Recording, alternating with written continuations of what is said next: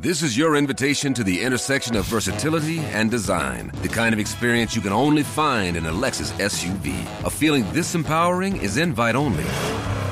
Fortunately, you're invited.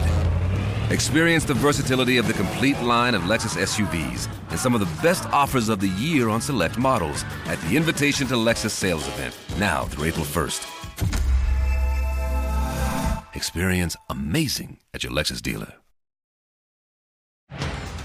Moin und herzlich willkommen zum Nachrichtenpodcast der Nordwestzeitung. Heute ist Dienstag, der 21. Februar.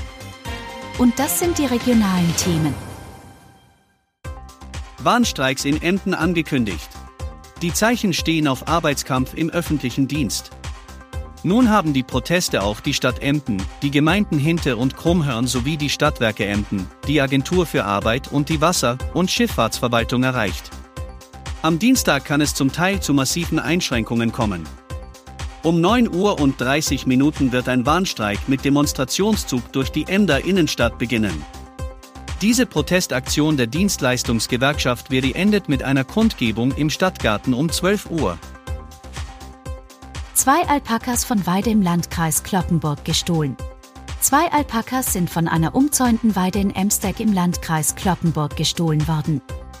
Die Tiere hatten sich dort in einem Zelt aufgehalten, teilte die Polizei am Montag mit. Die Ermittler gehen davon aus, dass die Diebe in der Zeit zwischen dem Samstagabend und dem Sonntagmorgen zuschlugen. Bei den Tieren handelt es sich um ein hellbraunes Weibchen und ein silbergraues Männchen. Die Polizei sucht nun nach Zeugen, die etwas Verdächtiges beobachtet haben. Auslastung von 50 Ausflugszielen an der Küste künftig online abrufbar. Nordseeurlauber können sich in der Saison 2023 an vielen Orten entlang der niedersächsischen Küste online über die Auslastungen von Stränden, Parkplätzen, Museen und Bädern informieren. Das im vergangenen Jahr gestartete digitale Besuchermanagementsystem wird in diesem Jahr erstmals an allen geplanten Orten abrufbar sein, wie die Tourismusgesellschaft die Nordsee auf Anfrage mitteilte. Von Otterndorf bis rüber nach Grezil sind alle Gesellschafter mit an Bord, sagte Tim Schönfeld, Digitalisierungsmanager der Wangerland Touristikgesellschaft. Insgesamt soll das System ab dem Saisonstart im April für rund 50 Ausflugsziele zur Verfügung stehen. Abrufbar sind die Informationen über einen sogenannten digitalen Reiseführer in Form einer Web-App für Smartphone-Browser oder über digitale Informationsstelen, die an Touristenorten aufgebaut sind. Ein Ampelsystem zeigt an, wie hoch die Auslastung ist und gibt Gästen bei hoher Auslastung alternative Ausflugsziele an die Hand. Opfer soll minutenlang gewürgt worden sein. Im Auricher Schwurgerichtsverfahren zum gewaltsamen Tod einer 38-jährigen Frau aus Murmerland stand der dritte Prozesstag ganz im Zeichen der Gutachter.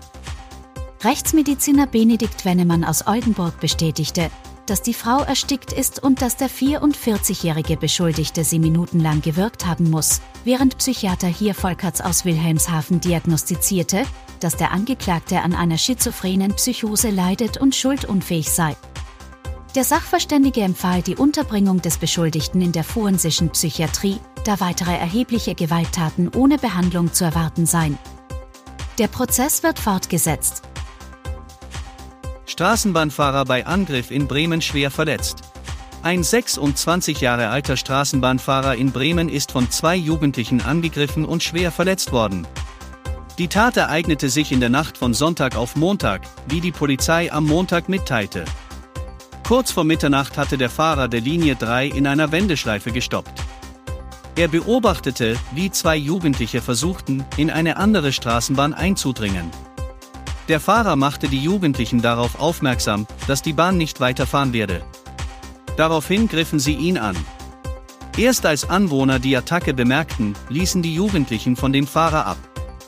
Die Kriminalpolizei ermittelt wegen schwerer Körperverletzung.